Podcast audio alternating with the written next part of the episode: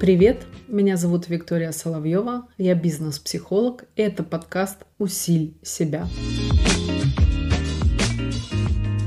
Давайте разберем сегодня слово как раз «усиль».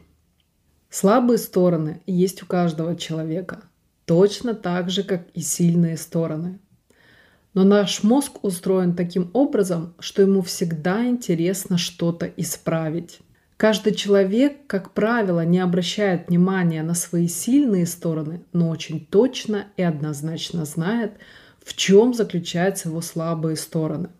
И я вам открою большой секрет.